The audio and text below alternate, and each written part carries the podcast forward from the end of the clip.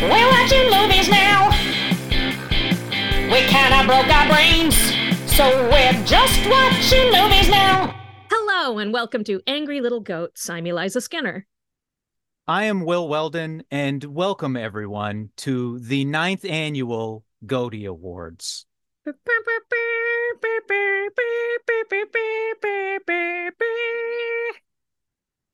don't Um, know. Come on, don't uh, make that face. Uh, I was actually trying to figure out if it's a pre-existing song or not. As regular No. listeners know, it's uh now a yearly tradition for us to present the Goaties. Uh, the awards, of course, have not been without controversy. Yeah. uh, Uh, Gervais hosted the first three years and is Uh, no longer welcome. that year we gave all the awards to uh and the clown still laughs. Is that what it's called? And the clown still laughs? The clown laughs last? Um there was of Or course is that the uh, um, uh, Jerry Lewis movie?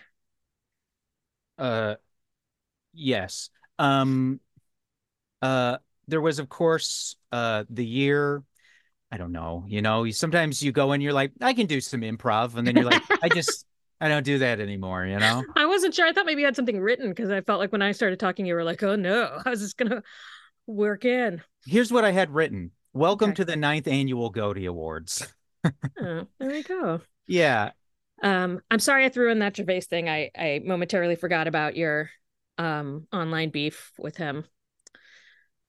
Who whom among us does not have some sort of online beef with Ricky Gervais, even if He it's just a beef with the mere presence of him on Well, he's he has certainly never tweeted at me, um, and uh, suggested that I am, and, and commented on my comedy album as he did for you. yeah, but he didn't really. So th um, anyone who is listening, um, when my uh right before my album came out, I uh Ricky Gervais was name searching himself and uh came upon a tweet. I did not at him about how I think he's maybe the most brittle human being alive, and he just tweeted something like this guy has an album coming out in a month and uh just sort of posts at me and I didn't even get a lot of like hate. Like it was not I remember being like, "Oh, maybe this will at least no sales boost, no mentions." Mm-hmm. Like I just I was like, truly, I must be box office poison if the most brittle man with also the worst fans, I can't even muster outrage from these people. How am I ever expect to put butts in seats if I can't even put insults into my mentions? Well, speaking of butts in seats, we have some awards here. The first award for best butt in best seat, of Mhm. course, goes to a man I saw on the bus nine months ago. Uh, no, One time. I took a bus from New York back home to Richmond, and when I got on the bus, there was only one seat left, and it was wet. But it ha- but someone had put one of those like plastic um like thank you shopping bags. You know what I'm talking about? Those thin plastic Yeah. shopping bags say like thank you a million times. Put that on it. And so I just sat on that for whatever 7 hours. That was very unpleasant. I also am the type of person where if I'm like a fa- at a fast food place and there's one table and it's dirty, I either sit at the dirty table or just go eat in my car. Like Mhm. I, I would never, I would never be like, "Mm, my seat is wet. To I mean, the bus was full. There was no nothing I could Right. do. It was like, you want to take the seat or do you want to go back, get back out on the street? I mean, okay, so I will. Um, here's a here's a here's a, a spur of the moment uh, improvised Goaty Award. Um, the uh Goaty uh the Goaty Award for uh dirtiest seat I've ever seen in a movie theater goes to the two that uh my wife and I purchased when we went to go see Killers of the Flower Moon. I'm not going to say the name of the theater; they don't need because I went and got somebody and he cleaned it up. I actually just asked. I was like, "Do you have like some paper towel and like a spray bottle I could clean our disgusting seats with?" And he was like, "I'll clean the seats." Like, Hmm. um, but they, it was they were covered in mustard. Huh. Yeah, Have I ever told you about my first date? no, It was not a movie. was he covered in mustard? no. Um, I, it was that a sounds like a home run date to it was a concert. Was he a big pretzel? Um, and he was a he was a Mormon boy. My first Okay. boyfriend was Mormon. It was um, very unsatisfying. Um, but uh, we went to see this concert, and um, uh, it was the Smithereens were playing, and the guy behind us barfed on me. So that that was a pretty gross theater seat, but it wasn't a movie theater seat. It was just like a regular theater. What it was like a theater. I don't know the Yeah. Smithereens. It was a like a, a band in a theater. Yeah, yeah, it was like a big like performing arts center. Was it like a a fabric, a chair covered Yeah. in fabric? Yeah, yeah, it was like one of those like old theaters. But here's the crazy thing. So Mm-hmm. this trash dude behind me Mhm. and some girl and he throws up all over us. Uh, I just had to throw my scarf out because that was too soaked in it. Mhm. Um and uh you know very embarrassed because i'm on my first date anyway so i'm going to be embarrassed about everything but that Yeah. like really uh, you know in any circumstance you're going to be sure. moved Who's who's more to blame? upon. Who's more to blame for that incident than you are in that kind of situation? well as a woman that is what i'm taught Sure. and you So- were probably what, like 17? hey i was like What? 15 I don't I don't know. I, come on i was i was cool I guess I I guess I sort of separated dates from like high school dating. I guess, yeah, right, right, right. Like, you know, I, I mean, it was definitely a like theater. we're going to a thing sort Yeah. of date. Um, so a couple years later, the guy who threw up transferred to the same high school that I was in, and uh, we, I was like, "Hey, wait a minute," and he was like, "I did," and I was like, "That was me." He barfed on me. Oh, so he was he was the same age as you. He was a couple years older. Was he just like really excited? No, he was trashed. Oh, okay. Right. I guess again, I'm looking at my own high school. I my high school was like one of the lamest high schools in the world, I think. Cause like, you know, people would like drink beers and but nobody there just was not I shouldn't say that. Now I'm thinking about it. I'm like, no, you could buy Coke easier than you could buy weed when I was in high school in Calgary. So uh, I maybe should uh, direct uh, direct all that judgment exclusively inward at myself. I remember being so afraid I almost started crying because we were like driving around uh, shooting out streetlights with a, a pellet gun, and I was like in the back seat, like ready to throw up because I was so so afraid. wow. Well, since now, since we are in the midst of award season, Oh, that's that's a little that's a little banter to open the show. A little, hey, uh, who's this? Uh, who do we got here in the front row, huh? yeah, that was the opening monologue. Yeah. Um, So I see Ed Harris is here. That's Yeah. an old guy. any thoughts on the Jo Koy opening monologue for the Globes? Um, I put a bunch online in that I feel like, I mean, it was practically a setup. That guy should not have been hosting that show. Joe Joe Jo Koy gave such a uh such a lackluster performance that you really have to make sure you leave a space a pause in between Joe and Koy just to make sure you don't accidentally say Jo Koy so you don't even get a joke in there. Okay. Wow. Um, so you look, wrote for the show.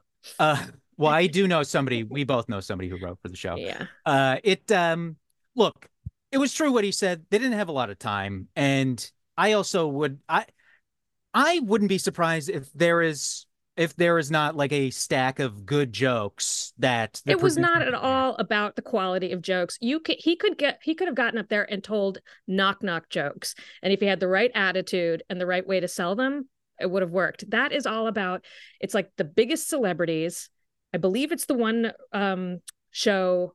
Uh, probably the Critics' Choice also, drink? where where people can drink. Yeah. So a lot of them are sauced, um, but at this point they've been roasted. It's become this thing where they get roasted at that show every year. So they're all really tight and they're all really worried about like, what are you going to say? So you come out there and you assure them right away you're not roasting them, um, and you're making fun of yourself and and the industry in general. And they'll let you do whatever, especially if you're worried because you're not as famous as them, which I also feel like was an issue. Felt like he was like, "Oh, geez, how do I measure up here?" Yeah, it um it, and and also the Globes. Like I think they probably axed a bunch of good jokes because I I do think the producers were probably terrified of because you know the Golden Globes have developed a reputation as the racist sex pest. uh, organization. So I, I'm I surprised they came back. I thought they were. I thought we were kind of like, that's a wrap on them. yeah, I was praying. Um, but uh, yeah, because I also think all of the all of the like, ooh, Ricky Gervais, and it, it's like, there, Joe Jo Koy was to me not any worse than pretty much any of the like Ricky Gervais years. Like those years, by the end, I would not even watch the video because it's like it- nothing. There was nothing that interesting that he was. It's not like he was like really getting anybody. Like he was like, Well, like oh, so Robert much. Wagner is here. Um, for, you know, uh, unfortunately, he did not bring the location of Natalie Wood's body with him. Yeah. I I mean I think that uh like so much of comedy we've lost the thread of the main job is to be entertaining and Mm. funny. yes, Um and if if the best if you're really good at being entertaining and funny roasting people, great. But if it's just shock, then that's not necessarily entertainment. But Yeah. what is entertainment are the nominees and winners for our Goaty Awards today. That's right. Um, of course, what is a goatee if not a great old award to immediately express shock? Because we have some big, big, big winners that are going to startle and amaze. Perhaps we should rename these awards from the Goaties to the Ripleys, because believe it or not, these are the awards and these are the winners. Our first award. Uh, I'm not done yet. Uh, okay. no. Uh, uh, Our first Sorry, award is for television show I most resisted the urge to rewatch while I was depressed. It was a pretty important category this past year. Uh, lots of opportunities for very intense depression. Um, a lot of need for comfort shows. following a worldwide pandemic up with a strike that asked uh, some of us to walk back and forth uh, uh, in a hundred degree heat has, I think, left uh, left an opening for a lot of TV shows that perhaps were not good for us the first time to sneak their ways back into our lives. Hmm. And thus comes this category. Uh, uh, Eliza, if you would like to start with your winner. Okay. Well, uh, I had there were a lot of uh, a, a lot of honorable mentions, a lot of almost winners. The Leftovers, Station Eleven, True Blood, Midnight Mass. Could not give the award to any of those because I did not, in the end, resist the urge to rewatch them. Um, the one that I did want to rewatch and didn't was also my number one comfort show, Jim Henson's The Storyteller. Ladies and gentlemen, Jim Henson's The Storyteller is not here to receive this award. In its place will be Eliza Skinner. Uh, this show was great, very moody, um, kind of dark and uh, more slow paced than a lot of children's entertainment, um, and like real folk tales, kind of more adult than the fairy tales that we get from Disney. So Jim Henson's The Storyteller, uh, a huge win, a shocking win. have you seen it ever? No, I don't even know what it is. Okay. Now, Thank you for your interest. Who did, who's your winner? is it an old one? Is it like one of his Yeah. first ones? Is it's it not one of his first ones, but it was like after once he was really rolling. So post um, Muppet Show, when people were like, "You can do, he can do no wrong," so they would give him a little bit of extra leeway. And it was this show where a storyteller is um, in sort of a little cottage by the fire, telling stories to his big shaggy dog, dog voiced by Brian Henson. Hmm. Um, now both of these both of these figures are Muppets. no, the the storyteller is an actual human. Oh. Um, and each and they would use a whole lot of different types of puppetry, like shadow puppets and marionettes, and you know all all kinds of um different methodology. So it was also an opportunity to try out working with different types of puppets. Um, and it's I think it's beautiful also, but it, it is still low budget. I mean, it does look Canadian, even though it's not. I know But exactly what you mean by that. I knew you would. I cannot emphasize enough exactly what I know you mean by that. But it's one of those shows that like when I get the when I get those uh the dark sads, um I I could put that on and it'll make me feel a little better. Is What this was your winner? is this Dark Crystal era Henson? Did Probably kind of around that, feed into that? Yeah. Uh, serious Henson. Uh, so my winner, there were many great shows, uh, all of which I resisted the urge. Well, no, all of which I I resisted the urge to rewatch in 2023. One of which was Adventure Time, which I don't think of as a negative to not rewatch. I just was really trying to push myself to watch things I hadn't seen before. Um, but Adventure Time is good. Uh, unlike some of the other also rans in the category, uh, Studio 60 on the Sunset Strip. That's a perverse uh, option. You, that makes you feel better when you're depressed. It's not about feeling better. Oh, Uh, okay. that makes uh, you feel um as though you were with another depressed friend. Um, it's just um, uh, just to uh, live in a state of equilibrium that is bad. Okay. Uh, of course, uh, there was How I Met Your Mother, um, a show uh, which my wife has uh, in jest compared me to the main character of that show, um, and it uh, really uh, eats at me something fierce. I mean, if he was played by Larry David, yeah, I could see that. Have you watched How I Met Your Mother? Yeah. Yeah, there's um uh, there's a story arc on that show where his ex-wife makes his her his ex there's a his ex-wife in that it's his ex-wife's husband or his ex-fiance's fiance's husband makes a movie about her dumping him, which uh really really really Your really ex bothered wrote me. for that show? So, No, New Girl. yes, New Girl. Um, And then uh, my final also ran was uh, Vanderpump Rules, a show I uh, have become to be disgusted by as uh, being the same, roughly the same age as them. I, I reach a point where I'm uh, uh, uh, having to grow up, uh, and the fact that they cannot really troubles me. But at the end of the day, there can only be one winner that I would have been a loser for watching, and that, of course, goes to HBO's Entourage. ah, yeah, that's a, a very traditional male choice. Yes, congratulations, HBO's Um, Entourage. Of course, Entourage is not here to accept the award. Accepting the award on its behalf is, of course, Will Weldon. Um, I just like to say that I hate Entourage. Uh, one of the things I hate the most about it is that I do believe the second season is a genuinely good season of television, which I can defend uh, uh, to just about anybody, and that somehow makes it all worse. Um, Who's the main guy in that who was also in Devil Wears Prada? Adrian Grenier, Yes, he, you know he lived with John Daly. They were roommates. really Mm-hmm.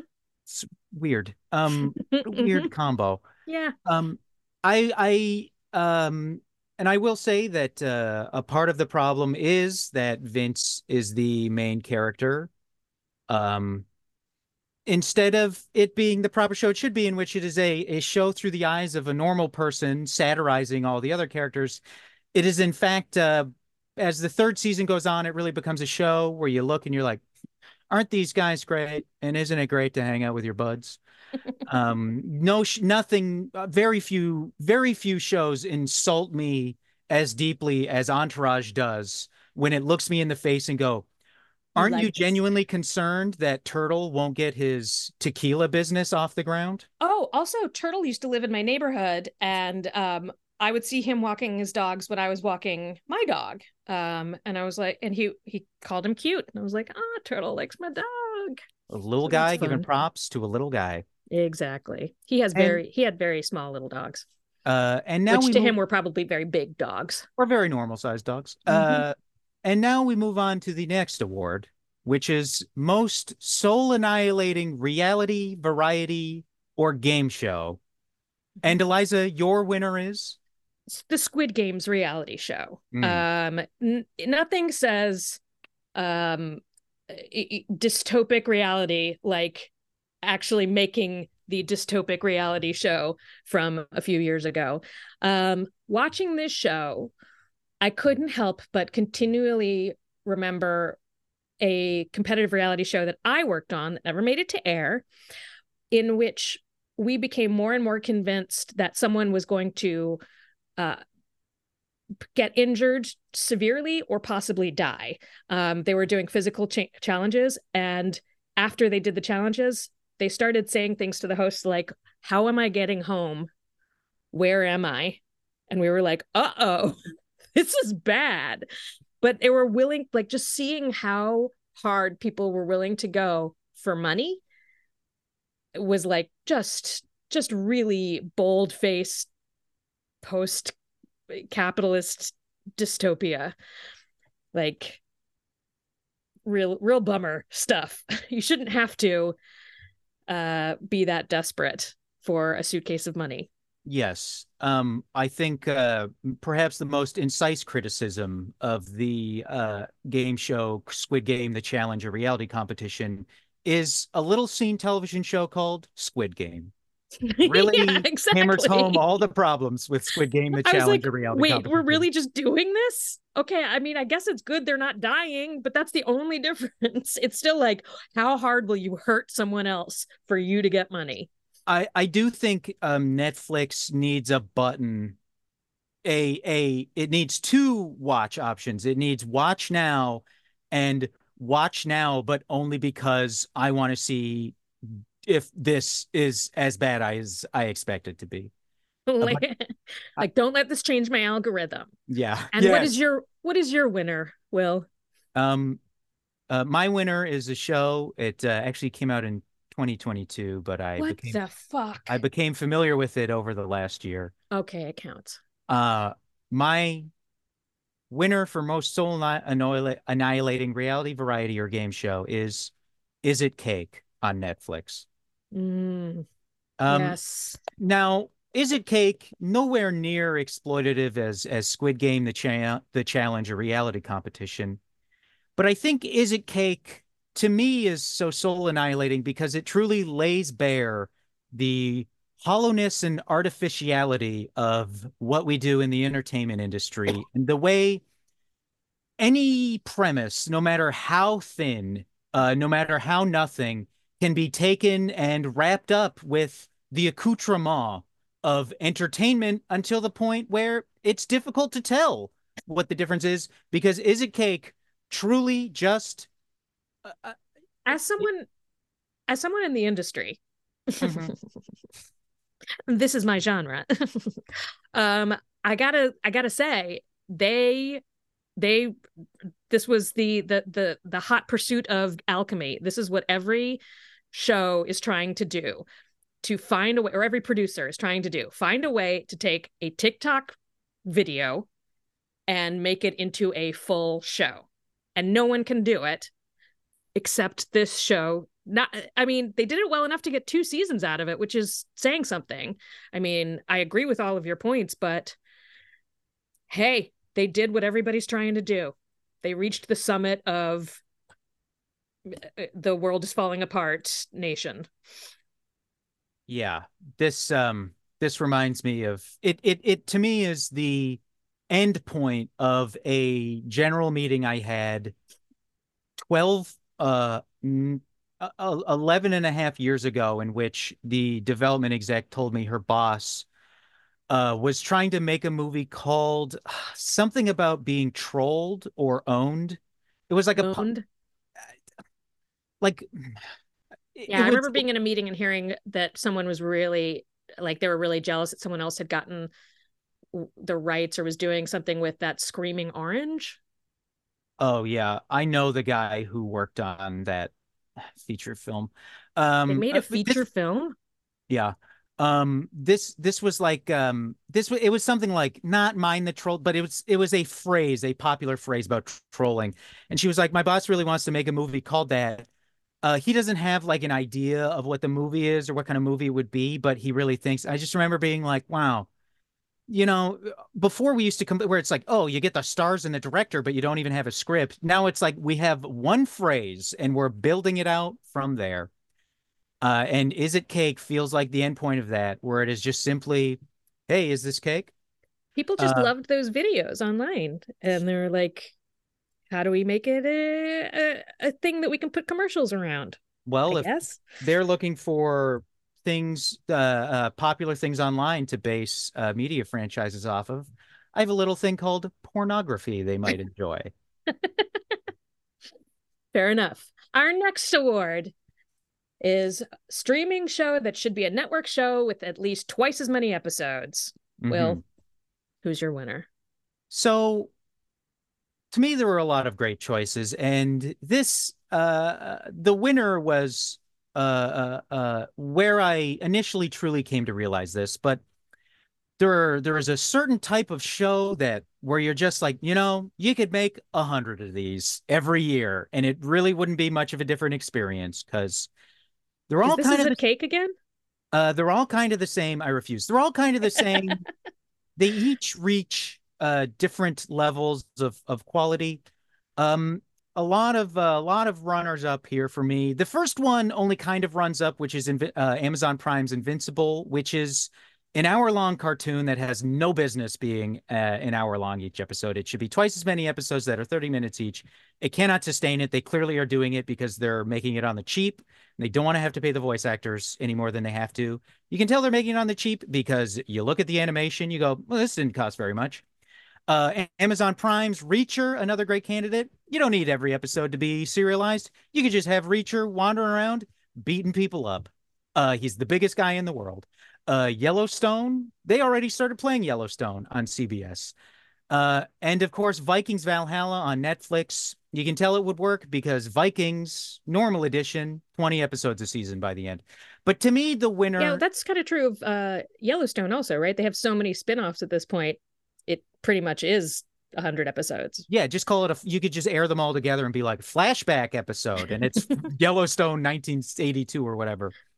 But of course, the winner to me is the winner because I sincerely mean it. I would love at least double the amount of episodes we get each season, and it also uh, uh, is would be appropriate giving what came before it.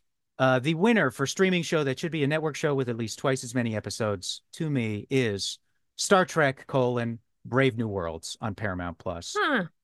Oh, Now, I'm not a huge Star Trek guy. I have no, engaged you're with like medium height. um, but I'm quite slender. I have engaged with uh I love Wrath of Khan. I've engaged with Next Gen and Deep Space Nine. There's some fun episodes of those. Return to the me- Whales. Uh yeah, the, the that yeah, that uh, that's a good movie too. Uh but uh uh for me Brave New Worlds is the perfect cuz it, it Discovery looks too expensive and Star Trek is meant to look a little cheap. And Brave New Worlds does not look a little cheap, but it does not look hyper stylized and expensive the way Discovery does. In fact, I looked it up and it's actually cheap. E- Each episode is cheaper than a Discovery episode. Hmm. But it's a show where that already does the network thing where they will have a few plots they kind of return to and you can tell which ones they're going to do because it opens with the previously on you're like oh, i remember that episode.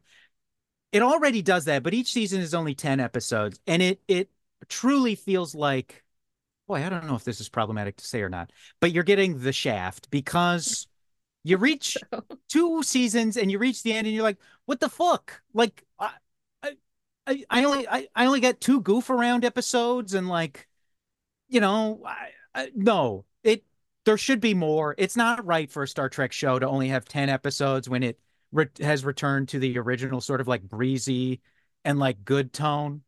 Um I mean, so I got to take your word for it on this one. My relationship with uh with Star Trek mirrors my relationship with X-Men, where at some point there were just too many different titles that I was supposed to keep up with and it it was impossible. I would say So I have good feelings about it, but I, I, I don't know. I think Brave New World's a perfect jumping on point Hmm. uh, for people who are skeptical. You got um, you got f- some fun aliens. You got shows where I don't think a gun Like is sexy fired- gas. Uh, I don't think there's sexy gas. Mm. There is a blind bug man. Ooh, Uh, uh, hot captain. You got a hot captain on this one. sure. Gotta. Uh, Um, and uh, also, if you're a big fan, you got uh, uh, some throwbacks. You got young Spock, young Uhura. Hmm. Um, it fits in continuity, but you don't need to know continuity. And so, Eliza, we come over to you. what is your winner for streaming show that should be a network show with at least twice as many episodes? Easy peasy. Uh, the pick everybody's picking slow horses. Give me more slow horses. You know that I'm somebody who loves a simple, if not uh, goofy premise and show delivered by high quality performers. And that's kind of what we have with slow horses. I mean, it's you you practically know what's going to happen in the same way you do with every um, detective show, every or as I like to call them, the genre of wait, what's going on, which is my favorite. Um, and it's uh, uh you got Gary Oldman at the top of it, just slam dunking it um, and looking disgusting. You know he smells bad. He like, also his character farts a lot, doesn't he? Sure. Yeah. I think I read that about slow horses. He's like the farting spy. Have you not watched Slow Horses? No, I I mean, here's this here's the goofy premise. It's a beloved goofy premise. Mm-hmm. They're a bunch of uh, they're a ragtag group of M is it M5? What's the, one of them's a street uh, and one of them is five is domestic, six is international, I believe. So five, I think, is like the am I am I five? yeah. Six is CIA. Y- whatever. They're a ragtag group of spies, and they're so bad they don't even get to work in the main building. They have to be in this weird, bad house far away, but they keep saving the day. Right? It's great. You, you get into it, you're gonna love it. Is it it's so is it serialized or is it episodic? it is. episodic? It's okay. serialized, but it's one of those things where each time the season ends, you're like, what? No, come on. That feels like it's been like three episodes, maybe. We could have done this eight more times. Oh, go, go around again, go around again. I think that's what I think that's what's kind of kept me away from it is the serialization. But uh uh start yeah. uh, uh uh slow horses uh uh a, a great winner. It's no silo. Silo is like thick serialization yes. where you miss like a few minute, minutes of an episode and you're like, wait, what's going on? And what era are we in? Is this the past? It's very confusing. Slow uh, horses, uh, you're good. What's uh, yeah, it's not uh what's that Asimov show? Foundation? Jesus Christ. Um and now we move into a special subcategory in which each of us has a, a couple awards we'd we'd like to give out on our These own. These are Will's awards. These are the solo awards, the solo Will awards, mm-hmm. the uh the Willsies, as I call them, because I'm Australian now.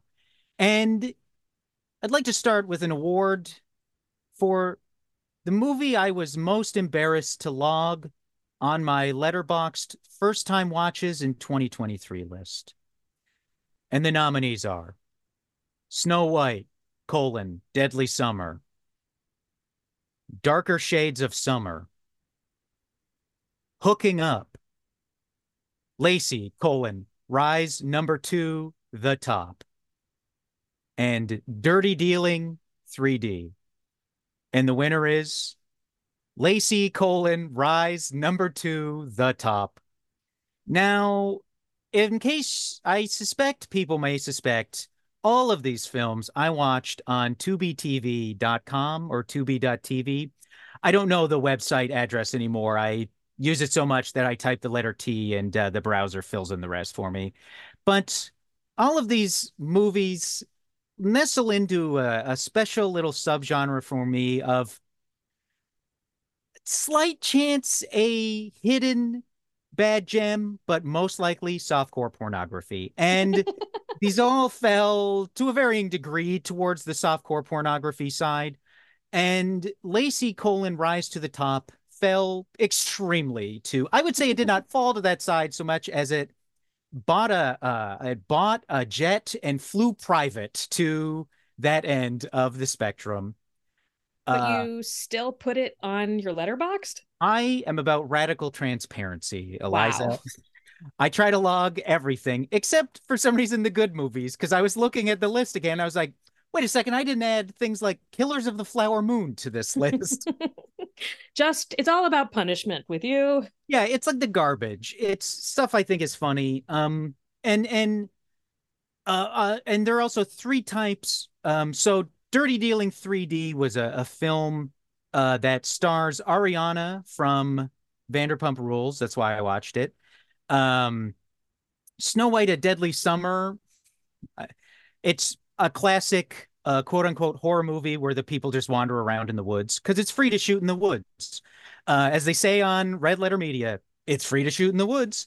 And that's what most Tubi movies are. It's people wandering around in the woods until an out of shape guy in a cheap rubber mask shows up and stabs CGI blood out of them.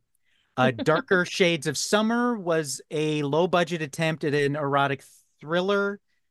I'd give them credit, except I don't really think they put much credit into it. Hooking up, I don't even remember. It just, I looked at the list and I was like, ooh. Uh, but Lacey Rise, number two, The Top, is just, it's all the home. It's a, an ambitious, it's a film with ambition, sort of. It's about a musical pop group uh, reaching the top of the charts, but because it was made for nothing, all of the music scenes are the three women from the girl group uh, performing on what looks to be the stage at the back of three clubs on Vine Street. Uh, no shots of the crowd. Don't even bother to make it sound like there's a big audience. It's humiliating for everyone involved, me especially. So the winner for mo- movie I was the most embarrassed to log onto my Letterboxd first time watches in 2023 list is Lacey Rise to the Top. Um, have you ever seen Creep or heard of Creep? The Movie? um with Mark the uh, Duplass. yeah yeah I saw Creep. Just seems like the ultimate uh, guy in a rubber mask coming out of the woods. Yeah, but it's like about that. Like he is Yeah. just it's like yeah, that yeah, it's like the real life version of these movies Yeah. where it's like, "Help, I'm being chased by Winnie the Pooh and Piglet trying to kill me." And it's like guys, they don't even have mittens on. It's it's human arms and hands. that makes it scarier. Dude, and Piglet just as tall as the guy playing Winnie the Pooh. So aggravating. I mean, as long as he's slimmer. No. What's your no.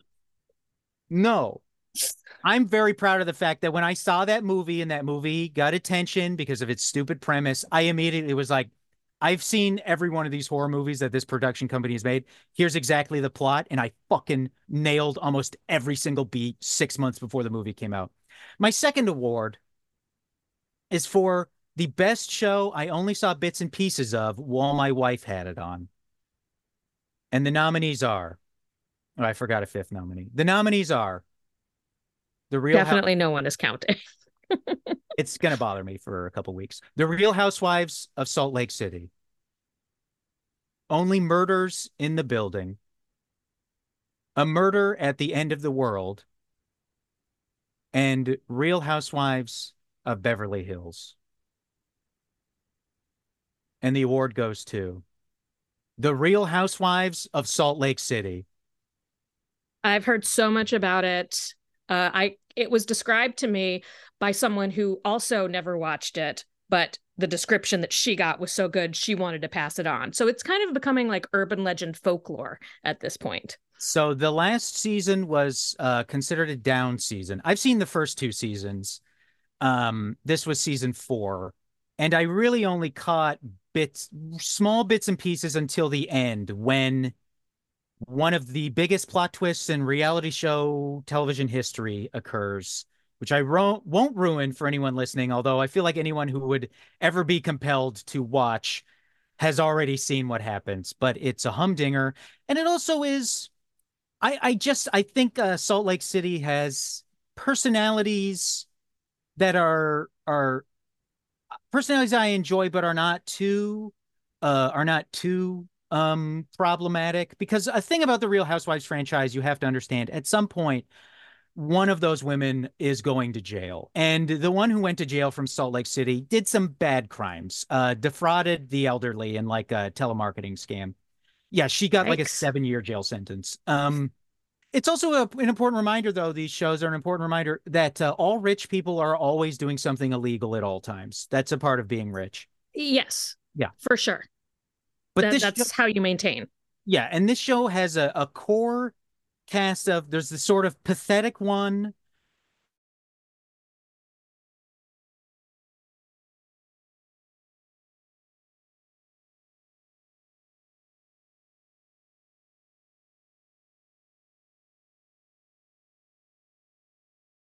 Sometimes she is speaking and her speech is so slurred that you're like, how is no one saying anything? And then there's the uh, youngest one who kind of seems above everything, but also is like clearly also traumatized from her Mormonism. But uh, she also really seems to. Uh, every one of these has one where you're like, they actually do. She and her husband actually do seem to be pretty in love. Uh, in fact, they had a quasi almost. They had like a weird like foreplay scene in season two, I think, that was like so kind of graphic. They said that the husband lost his job over it. Um, but uh, those are the core four. They added two cast members. Yeah, so reality show sex scenes or like any kind of close to sex scenes are so uncomfortable. Um, again, I think it kind of loops back to that whole game show problem I have also, where I'm like, you're doing this for yes. real? Is this, are you getting paid or is this just for like hopefully you're going to book some cameos off of it. Like, that's why? That's why the best game shows to me are Japanese because they have mastered the art of seemingly just doing it to do it. Mm-hmm. And like, like Takeshi's Castle, Amazon put out a new season like 20 years after the original, and it's the basis for that Spike TV show. I don't remember what it's called, but it's like you know, there's like a, a, Japanese person is like released into a mud pit and they have to try to catch like a soccer ball that's been launched 80 feet in the air. And you watch it and you're like, uh, you're like, just culturally, these people have like mastered the art of doing this with a playful spirit, but at the end, you're very rarely like, oh, you have no dignity. Whereas Americans are so desperate and always have such an emphasis on like winning well, we've oh. also we have to win because our shows again they've gotten so manipulative because so they all have these packages where it's like, wow, well, why are you playing? Well, my grandma has eyeball cancer, um, and it's eating her whole body, and um, I just wanted her to see me do this first, um, and maybe use the money to put her out of her misery a little bit, like, yeah, to get you invested because you're not they they they have to manipulate you. They're not yeah. they don't trust that the audience is going to care enough just seeing something some game happen. I, w- I will um, say my favorite thing that would happen on chopped is when it'd be like the final two and they'd be like why do you want to well what are you going to do with the money if you win? The guy's like my wife is sick and i just really and then they ask the other guy what are you going to do with it? And he's like i don't know take a trip. And then the guy who's going to take a trip wins. That's always um uh also the other also the so one there's this show are you the one? I used to watch a lot of and yeah. occasionally it's all young people and they get so drunk and occasionally they go to like the singles room like mm-hmm. the solo room and have sex yeah, yeah. And there's one where there two of them are having sex and the guy goes yeah who's the king? And i just remember being like if i ever if i am ever confronted with the sight and sounds of me having sex when i'm not aware of a camera. So it's just but they me. know, right? They're not like surprised. But it's like they're at that point they're so drunk and so in the moment they're not thinking about it.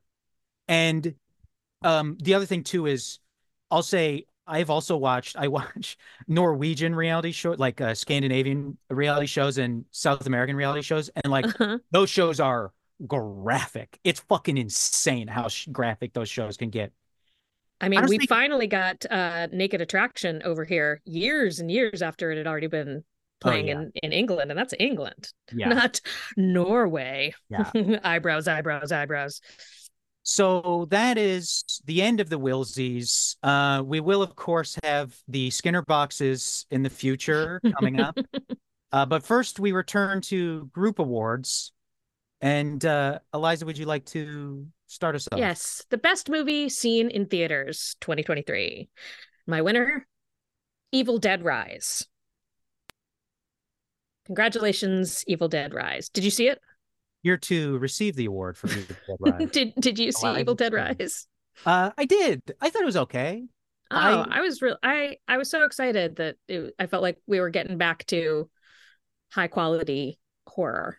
Yeah, it um it's funny because I you told me how much you loved it and oh, uh, I oversold it probably. Well, no, somebody else told me how much they hated it and thought it looked like shit. They were like okay. it looks like digital garbage because he and I are always talking about our problems with like digital is fine if people just See, dra- that was my problem with Drag Me to Hell. I was like this feels like a video game. It's so oh. digital. Interesting. Um, yeah, for me, um, I didn't have the extreme reaction of uh, either of you. Yeah, I appreciated the extreme violence.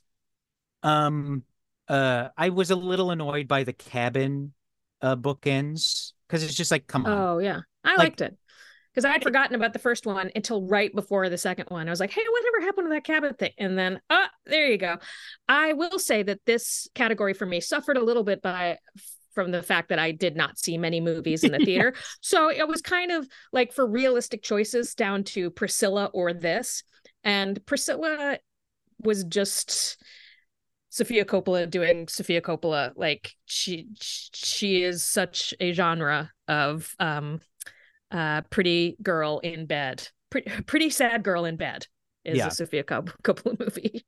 Yeah. Um, and I mean, look, it's also fun to see. Uh, it's fun to see a, a you know, uh, watching it. I was like, I did. Uh, I did really enjoy um, uh, uh, the graphic violence. I was like, okay, this is pretty fun. Um, yeah, I think. Uh, I think the the main thing is I'm looking forward to them letting go of more of the Evil Dead. Mm. Uh, uh, like the qualities you associate with Evil Dead, like. It it you know being in the Demonic possession. no it's in the apartment building i'm like i wish it had dealt more with this happening in a full apartment building a little bit like Hmm. having I, I don't know other people involved or just um but uh yeah i did uh, i did like it and it, i also watched it at two in the afternoon uh in my living room so it was not Yeah. you had a much Uh, what was your best movie seen in theaters?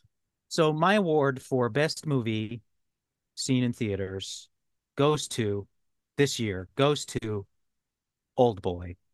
Ladies and gentlemen, Old Boy. Uh, uh Old Boy is I'm not shocked to that the- it receive the award. Took us this long for Old Boy to get mentioned in this. I suppose we were doing a lot of TV, but It um, you know, it it I was just excited to see it in the the theater. It had been I'd been complaining about how my, the only way you could watch it, it was not even for rent anywhere. The only way I could watch it is by using my old um uh, uh extreme cinema uh, DVD that came out in like 2006 and it just looks crap. You know, DVDs don't look great. And this I was just excited to see the remaster, but it turns out Neon also brand new translation, top to bottom. Uh and I I was like, I think this is a new translation. And then there's a point in the movie where uh very famously in the original translation, uh he encounters some street toughs and one of them calls him a dick shit. And he goes, ah, dick shit, a new swear word. And it was like a haha, like big joke uh, of fans of, of the movie. In this one, the street tough calls him a fucktard. Something that's not super popular, but like certainly is a thing I've heard people say. And I was like, oh my God, this is a new translation. New translation is great. Uh, each it, it's the rare translation where you're like, oh, you can kind of like you can kind of tell who's talking based on the word like that's how carefully they did it, where it like sounds like Mhm. speech as opposed to just like here's what's going on. Um, and it was a great experience. I saw it right before uh, uh, this run ended because they put it back into theaters. But I got to say, a couple real close runners up. Uh, Killers of the Flower Moon, um, which I was so nervous about the runtime, I smuggled a whole Jersey Mike's sub in with me. just I- for comfort. I yeah, I just held it. Um, and also the other one, uh, Godzilla minus one, Hmm. a movie I genuinely cried during, uh, because of, uh, you know, when you're a month into just such a uh, an unbelievably uh, uh, uh upsetting uh, uh massacre in a tiny piece of land and watching so many people you know defend it uh and feeling insane about it to just have a movie have characters in a movie uh a, a movie stress the importance of like living and also have a character uh look at another character who is angry that they are not being taken to war look at him put his hand on his shoulder and go uh uh you um having not been to war is something to be proud of wow it really really really bothered me well, I mean, that's and that's getting back to uh the origins of um of Godzilla, you know.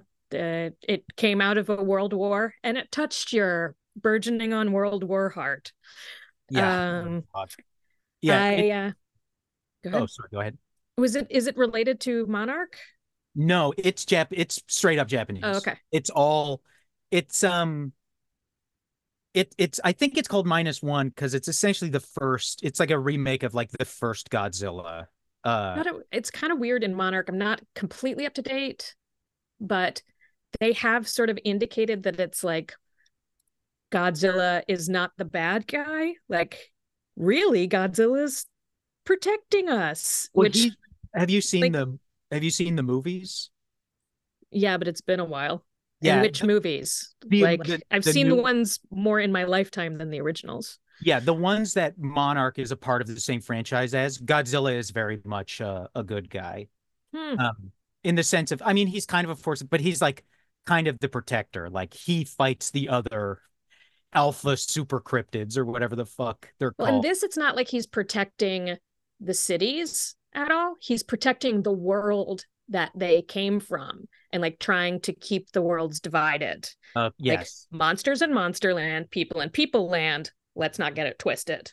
yeah. This is this is why I don't. I liked the first Godzilla movie and all the stuff afterwards. I'm like, God, they just added so much shit. It's just like, it just like overcomplicates it in a way that I don't. Yeah, because I think a lot of people uh, want it to be like need it to be a metaphor for something or more meaningful. And it's like it already is. Just do the thing. Yeah. Also like the first new Godzilla from like mm, 2013 or whatever. It's just a movie about fucking Godzilla fighting Mothra and Gamera. I don't know the other one, but like, and it's uh, it's okay that that movie just fucking rocks when they're fighting. Like it just like whips ass when you're like, especially when you're like in the theater. There's one sequence in it where they do like a halo jump, and it's from one of the characters' POV as they're diving into the city as Godzilla and the other two monsters are fighting, and all he can hear is his own breathing in like his breathing apparatus. But you can see them as he's coming down and like the lightning, you're getting flashes of the two monsters fighting directly in front of him. And that part's great. And then also later when the fucking when his nuclear breath charges up and you just hear you like hear the noise and then see in the shadows his like the spines on his back lighting up. And you're just like, I don't care how boring Aaron Taylor Johnson's character was prior to this. this just like kicks an insane amount of ass. hmm And Godzilla minus one, I like the whole movie. I it's a great movie uh, that I did find genuinely very moving. But then also like, you know, when you hear the like, bam, bam, bam, bam, bam, it it that too. You're like, this is the best shit on earth. Like, this is as as moving and like powerful as a movie can be. This also is just like the the best shit to sit and experience. Uh, our next category is best movie watched at home. The So what's your winner? Uh, so my award for best movie watched at home goes to To Live and Die in LA. Okay. Why? The award for To Live and Die in LA will be accepted by Will Weldon. I got it. I got the blue. This is another movie that was nowhere. Like the Mhm. only place to watch it was like, uh, uh, it, it- like somebody uploaded it to the Internet Archive, or if you had a copy of the DVD that came out so long ago. I remember when it came out when I was working at Blockbuster, but I think over this like in June it got a new like remaster and they put it out HD and on Blu-ray and uh, uh Jess got it for me for Christmas and it just is like it it is a little more common to shoot parts shoot in parts of LA that are less shot in now but like in the 80s nobody ever shot the industrial parts of LA and it looks great and Friedkin uses a lot of different color schemes throughout the movie and its soundtrack is by Wang Chung and the soundtrack is incredible. Uh it got me into Wang Chung, God help me. And also it is like it's just a like genre movie, but it I the ending I found extremely moving. So it really like affected me emotionally because fundamentally the movie is about stupid, pathetic men.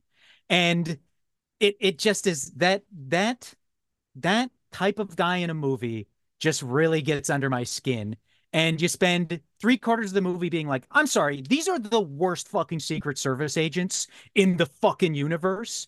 And then the last quarter, you're like, oh, okay, the movie is has been aware the entire time that these are the worst fucking Secret Service agents in the world. I, I have a bone to pick with the uh, it's just a genre movie. I don't understand why genre movies are kind of like looked down on or lesser than. I I feel like if we if we counted a historical reenactment as a genre movie, then all of the big time always nominated movies would be considered genre films. yeah, Like, I mean, I like a I- genre movie. I love genre movies. Uh, it um, but like, and I mean a lot. But it it to me when I say like just a genre film, I mean it is like it is just a cop movie. Like there is no, there is nothing Larger yes, commentary. than just like William Friedkin liked the book and was like, I'm gonna make a fucking this fucking movie about this dumbass Secret Service agent trying to get revenge against Mhm. a, a counterfeiter. And I mean, it looks great. And like, they they got they consulted with real counterfeiters because Willem Dafoe is a counterfeiter, and then you see the process of counterfeiting money, and they're like, this looks so real because we just had a counterfeiter come and make Do us it. some counterfeit money, essentially. Yeah. Mhm. Um, but I just like loved it, and uh, Jess could not have. I mean, she could have been more bo- bored because she did really like the soundtrack. Uh, but great performances. Uh, the the the nervous uh cop partner is played by the friend from Mad About You. Uh, you know, just like Mhm. early Willem Dafoe, uh, uh, William L. Petersen. Uh, and then my runner up for best movie. The only other, truly the only other movie I like really, and I'm sure I'll forget, feel like an idiot when I remember a bunch of stuff. But the only other one I really thought of was Barbarian. Oh. Because um, Barbarian, I I enjoy the experience of having a movie hyped up too much and then watching it and being See, like, I oh, that. I wasn't I wasn't disappointed at all. Like people went overboard and then I watched it and I was like, no, you know what? I, I agree with them. Yeah, I had the opposite where people went overboard and I watched it and I was like, I mean, okay. Yeah. What part was supposed to like blow my brains out the back of my head? And that's a, that's a movie too. I would describe as one of the things I liked about it is like it was just a horror movie. Like mm-hmm. sure, it, it touches on like gentrification. Well, But- and yeah, and like m- movie making and Hollywood. and- and and- but like so kind of minorly and in a way where it's like the movie's not really about at the end of the day the movie is about the fucking grotesque grotesque monster and like that is a grotesque woman's body. That's another thing. I uh, last year we had a bunch of horror movies where the monster was an old woman with an old woman body, which like wow, thanks. like that's just what happens to us if we don't die.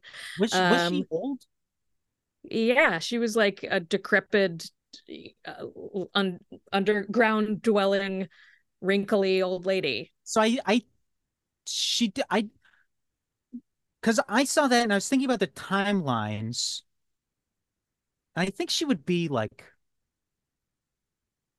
in her 40s or I don't know. It's a fictional character. Um it's a fictional monster woman. Um but yes, it is like a big uh sort of drooping uh it's tough. It's uh Eli Valley. Do you know Eli Valley? He's a cartoonist. Mhm. He's talked about that. He does like really grotesque characters of people. And the thing he's talked about is he always tries to be like extremely mindful of trying to make it seem like the grotesquerie is not like somebody being like overweight or old or he just tries to take their actual physical characteristics and uh, exaggerate everything to sort of like grotesque proportions. I think he's pretty successful. Um, My winner? yes. Oh, right. I went. For, okay, right. I went first. Uh, yeah, um, Liza- is your winner. easy peasy May December. Loved it. Netflix snapped it up and distributed it, so I watched it at home. uh, accepting the award for me will be Charles Melton. Uh, I oh, you know what? I should have put that in under best movie seen in theaters. Um, but it's too late for that. Uh, yeah. Why, why, why don't you uh e- e- extrapolate on specifically the the watching at home experience of May December? Uh, I watched it and then I almost immediately watched it again, Mhm. um, which I don't, you know, you, you got to be at home to do it. Um, I guess you could stay in a movie theater. I don't know. I can't. I I can't do double features. You got to go. You got to go theater. hide while they clean the theater, though. Yeah. Um, but uh, yeah, I I I loved it, and I, I also was probably furiously tweeting during it, like, "Are you guys seeing this? It's so great." Um, but yeah, the other movie that I watched and then immediately watched a second time was uh, Florida Project, which I also loved. Yeah. And this brings us to the Skinner box. Uh, The Skinner boxes. Ladies and gentlemen, here to present the Skinner boxes is singer, actor, philanthropist, entrepreneur, comedian. I was trying to think of a, wow. I was wow. trying to think- it took you a long time to remember I'm a comedian. I was trying to think of another- I was trying to think of another fake one, and then I was like, "Well, it's been long enough. I have to Uh. put another one." I'm all, the other ones are real. Entrepreneurs, Oh, yeah, I guess not. um, uh, provocateur, uh, Okay. writer, Sure. uh, woman about town, hey. fancy pants, pilot, Come on. uh, um, uh, uh, uh, uh, uh, dog owner, Eliza Skinner, ladies and gentlemen. Yay, me. Okay. The first Skinner Box Award um, is for TV show Missed During the Strikes. Um, and the nominees were uh, The Drew Barrymore Show, The View, American Horror Story, and Severance. Um, but the winner is Law and Order SVU. Um, because of the strikes, there is no, there still has not been any Law and Order, and the hole that it has left is felt very very distinctly in this house. Also i feel like like one of my crackpot theories is that one of the reasons people are so much more invested in uh the current um conflict in the middle east i'm i can't keep up with what exact words we're supposed to use for it and you know what what verbiage is uh is appropriate. But you know obviously we've been getting more aware about things over the past few years and um uh, we have our own stake in this stuff in the middle east uh with our tax dollars going towards it. But i also think without new fall shows to keep our brains busy we're paying more attention to what's going on in the in the world I think if there was if we had had new fall shows, it would not be as big of a thing um culturally as it is. So hey, the strike did something else good. Accepting the award on Law and Order SVU's behalf is an unbelievably easy to anger police officer. Uh the next award is most surprisingly good movie. And the winner is Saw 10. That's right. Saw 10. I had never seen another Saw movie. So I went into it real blind. Um but uh yeah, I I was happy with the experience. I was like, wow, I thought I was going to really hate this and have to hold my eyelids open to watch the entire thing. I liked it. You've never seen any of the other Saw movies. Never seen any of the other Saw movies. Just 10. Just the one and I I'm assuming he does they don't do this in all of the other ones because I did watch some clips afterwards. Um but this is the one where it's like he's dying Mhm. so he needs to like he he he's trying to uh, uh save himself and then finds out that he's gotten swindled so it's like Yeah, he goes to do like uh, alternative medicine in like South Mhm. America. yeah yeah yeah yeah Yeah, So- norm there a lot of them are just trap delivery systems. Mhm. Um and uh uh I just I watched it only a few weeks ago and I uh uh your your impulse I would say is correct. I would say other people disagree. I think 10 is the best of all of them. Hmm. Which is a pretty don't startling thing that do. you don't often get the 10th movie in a in a uh, a franchise as the best one I'd say that's never happened before. uh, the closest I can think of is I is um I uh, uh I mean some people are actually fond of uh Friday the 13th 10 because it's the goofy one and the hyper goofy one in space. Mhm. But I think Friday the 13th 6 is generally regarded as the best one.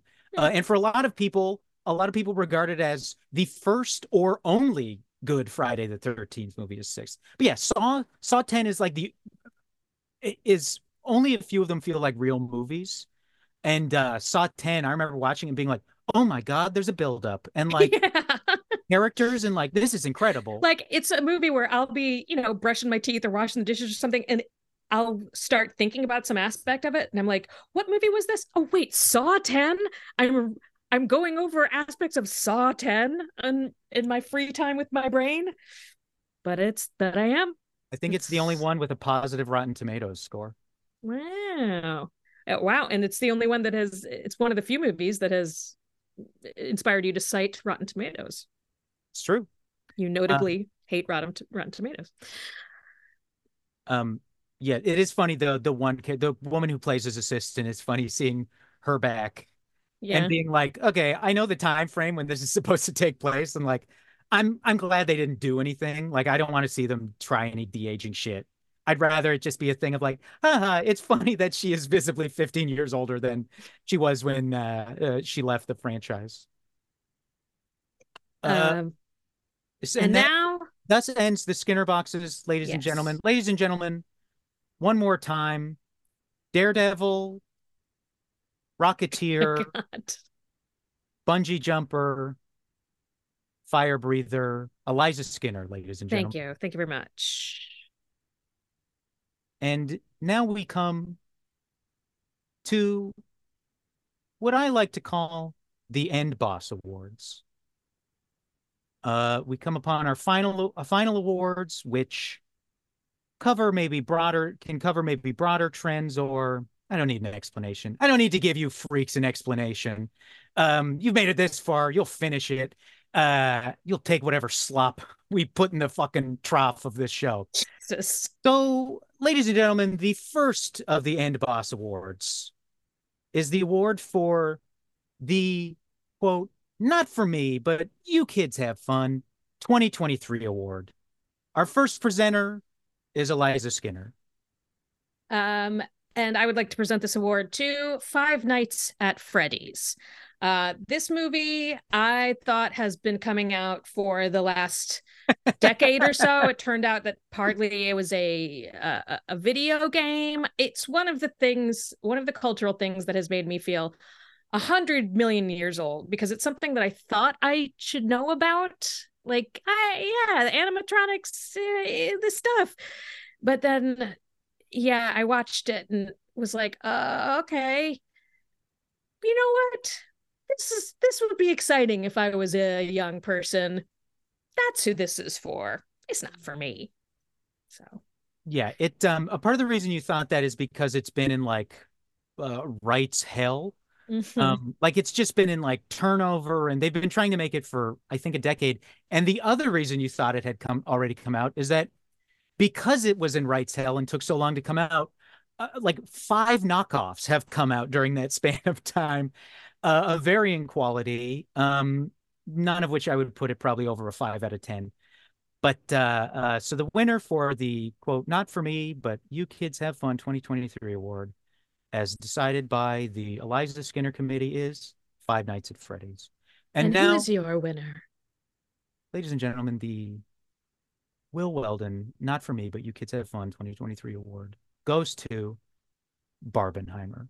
The concept of Barbenheimer. Mm, mhm, mhm. That to me was a joke that was funny halfway through the first time I heard it. And by the time it had gotten its own Wikipedia entry, I was like, no wonder you dullards keep clapping at the Nicole Kidman AMC ad before every movie.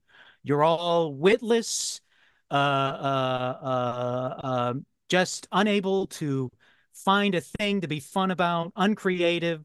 Uh, I hated it. I hated it not not funny uh, it, it kind of like like to me a bit of an interesting it it it from like a I, I was like it's kind of an interesting marketing trend. Um but then I was like but I refuse to be entranced by marketing. I yeah it's like getting into the uh the like like taking the the burger king kids club really seriously and being like i am i am super into this. Ha, ha. like it's just it's just a, a big marketing thing. I you're just I- getting excited to buy something. I stopped walking around with uh, uh, uh, uh, slogans and and logos and shit like that on my clothing at the age of probably 20 and with god as my witness i will never go back. And thus Oh well, now I you're just- making me feel very self-conscious about my seafood tower sweatshirt. right but that's an object. That's just like a thing isn't it? I mean, I'm I'm very much in favor of the thing, and I am not a- promoting the concept of a seafood tower. right right i'm not opposed to like i see with a uh, i see uh somebody with like a dog on their sweater i'm like oh Like, oh, thanks, big big dog." dog. Oh, Unless it is a big dog shirt. yes think for yourself um uh, uh Consume, obey. yeah i uh just not and like barbenheimer like oh it rolls off the tongue doesn't it just no part of it to Well, me again, was- I don't even I don't like any kind of double feature. It's just too much movie for me. really Yeah, it's too much movie for me. I, love I need to I want to think about the that movie, walk around a little bit, like a like a a film festival type situation Mhm. where you're like seeing a movie, you're taking a break, you're seeing a movie, you're taking a break. That's different. But a double feature, that's just that's just too much movie. um so uh, with Oppenheimer, isn't it like eight hours long? It's three hours long, yeah. Um, and Barbie, I think, is over too as well. It it would have been uh, it would have been bad to not have uh, all that time to to mull over what a huge piece of shit uh, was after we went to the premiere. Hey, what? You got free drinks or something? Maybe past look- apps. Hey, I that was love- that was a cool premiere. Do you remember they had the weird live actors acting like they were like smashed corpses? Yeah, I loved the full experience. Everything up until the start of the movie, including standing there and being like, "Yeah, I'm really happy to present this," and being like, "Oh, this is gonna be bad." She's got that look in her eyes. yeah. Oh, yeah, and then afterwards, uh, looking into the like VIP pool area. Yeah, where they all had huge vats of paella. That's Yeah. the weirdest party food I've ever seen.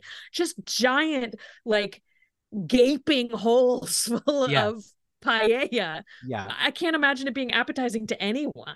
yeah. and they were like kind of all sitting around. It was very, it's a weird party food. everybody's like, favorite that kind of a food, party. Greek salads. So enjoy, guys. Yeah, real weird. Um, but uh yeah. Um, Well, the so final award. yeah, I mean, I do. I guess we should. do- what about two movies you've seen before, What do you mean? like a rep double feature? Oh, it's tough. It's tough. Like, look, when um, when uh, uh, uh Cronenberg, they were doing like the, this whole Cronenberg series at Beyond Fest one year, Mhm. and I love Cronenberg, and they were really great double features. Like, I think they did um, uh, uh, Videodrome and Existenz, which is like a really appropriate pairing. Um, and they did they did The Fly paired with something else. They showed Dead Ringers on its own, but those double features I got tickets to, and even those movies I love. After the first one, I was like, I, I can't I can't sit through a second one. Wow. It's just yeah, it's weird. I just get get too exhausted. Um, it feels I'm like not- one of those things where like if I was into drugs, maybe I would enjoy it.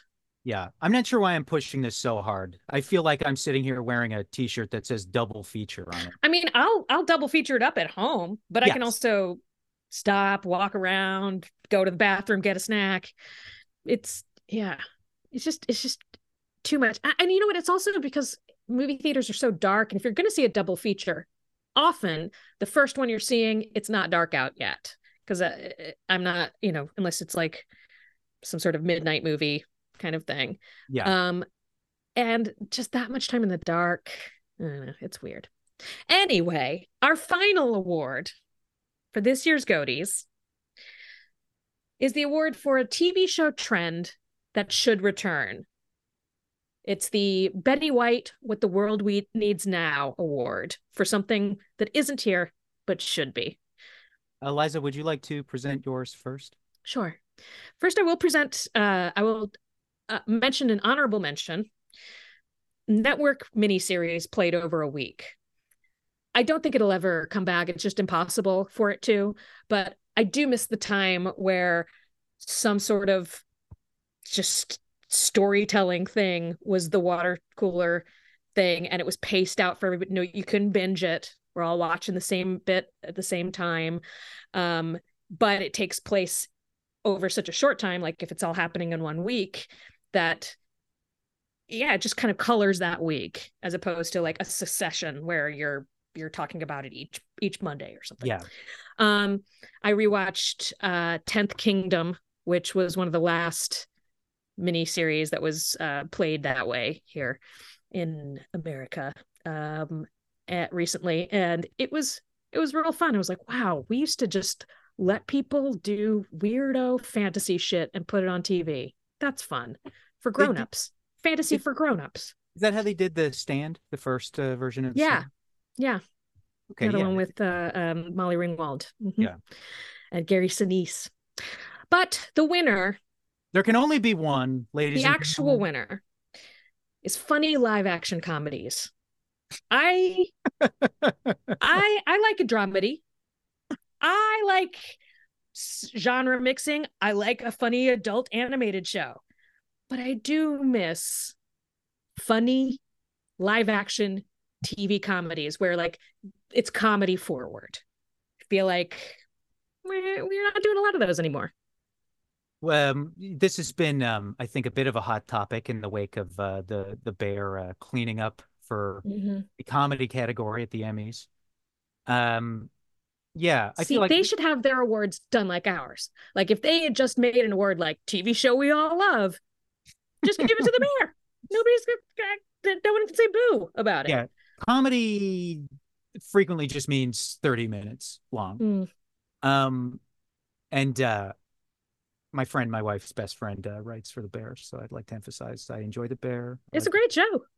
Um, I uh, watched the whole first season uh, one morning. Um, we watched a couple of the early episodes of the second season uh, Mhm. with her brother and uh, her parents there. It was Mhm. after a family dinner, and uh, her dad shushed me for making too many jokes. So proud father. Yeah, good Um. Dude, I could be saying to be shushed a little more often if we're being honest. My award for the TV show trend that should return brackets the quote Betty White, what the world needs now, end quote end bracket. Oh, oh no, the award was in there. Uh, goes to something I'm realizing I kind of already said, but that to me is the 20 episode season of television. I would like more shows to go back to just having a couple duds in the middle of the year. a part of it is selfish. Uh, it's a Mhm. business thing. It's uh, better for for writers when that's uh, that's the Mhm. case. But also, look, you know, I think that it goes hand in hand with my win also because I feel like back when we were when we had sitcom heavy TV, that's what we would get. yeah, You'd get 20 episodes, you'd get like some weird bottle episodes, a couple flashback episodes. Yeah, like shit. Like it's like, uh, I don't know. Uh, uh, this guy. This episode will be about this guy from Mhm. back then because I don't fucking know what to do. Uh, yeah, I just like, you know, I, I I- think like no shows like no twenty episode season shows like Lost, uh, but like just like just like shows, man. You know, uh, uh, my wife and her her friend or friends are are really into nine one one just because they're like, you know, you put it on and you look away and you realize it's been an episode and a half and you come back and immediately you're back in. Like there's no what happened. And it also is just uh, you you even if you've already watched it, you're like, I don't know, I just gotta put something on. And and you look at you look at the show and you're like, well, I'm not running out of episodes, man. Like it it I think some shows are just not meant to be that great. And it's okay to accept that. And I think that's one of the their their good qualities is that you don't you don't have to worry. I, I think really prestige and really quality things can also have a stressful element to it, a pressure to watch it or like a, a pressure to think about it or have an analysis or be like inundated with takes. It's And- like uh, like the, all those articles a few years ago that's like about how there was too much TV. There were too many different shows to watch. It was like there's Yeah. 500 different shows or something. Yeah. And and I guess I'm kind of arguing that I don't necessarily agree, but I think there can be too much of a certain kind of television. Yeah, that's that's what I'm saying. Like Yeah. Yes. rather than having 500 different shows, 300, but there's more of them. Yeah.